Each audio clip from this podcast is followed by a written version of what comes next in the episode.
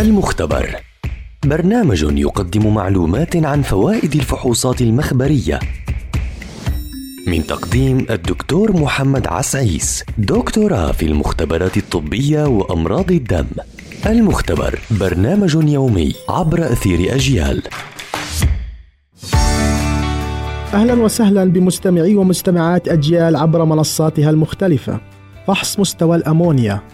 في الوضع الطبيعي يتم إنتاج الأمونيا من عملية هضم البروتينات في الأمعاء، ومن ثم تذهب إلى الكبد ويتم تحويلها إلى مادة اليوريا، ومن ثم طرحها في البول عن طريق الكلى. في بعض الحالات المرضية يحدث خلل في نقل الأمونيا من الأمعاء إلى الكبد، أو خلل في عملية تحويلها إلى يوريا، مما يؤدي إلى تراكمها في الجسم.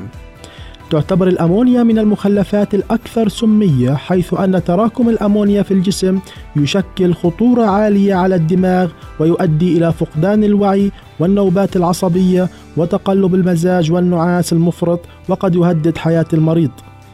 ترتفع مستويات الأمونيا في حالات عديدة، منها ما هو مرتبط بالالتهابات وسرطانات الدم، وفي حالات تشمع الكبد وأمراض الكبد، وفي بعض حالات الأمراض الأيضية والوراثية، بالإضافة إلى تناول بعض الأدوية.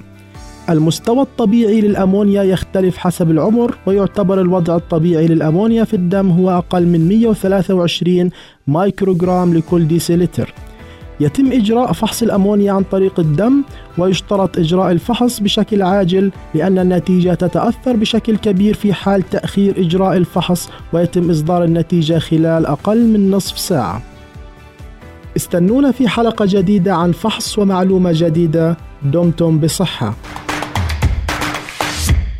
هذا البرنامج بالاشتراك مع مختبرات بروفيشنال الطبية.